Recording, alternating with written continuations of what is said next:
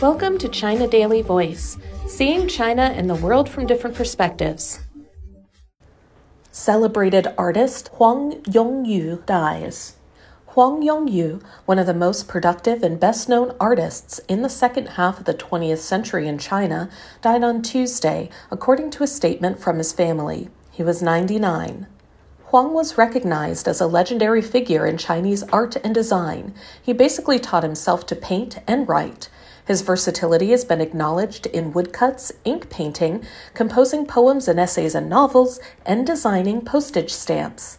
The comprehensiveness of Huang's artistic ability arose from his perseverance, self learning, and long term accumulation of experiences by taking on different jobs in his early years and extensive traveling at home and around the world. Hailing from Fenghuang, Hunan province, and a member of the Tujia ethnic group, Huang was forced to drop out of school because of financial burdens.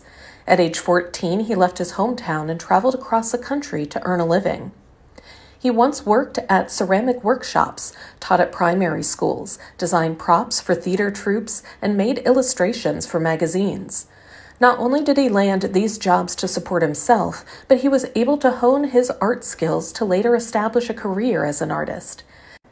His gift and hard work won him recognition from leading figures like Xu Beihong, former dean of the Central Academy of Fine Arts in Beijing, who invited Huang to be a professor at the school in the early 1950s.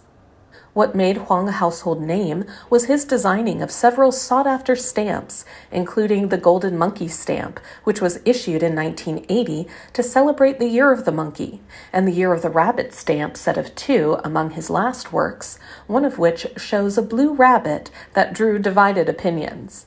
Huang once said, I have achieved little in my lifetime.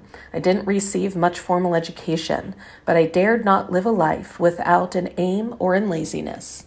That's all for today. This is Stephanie, and for more news and analysis, buy the paper. Until next time.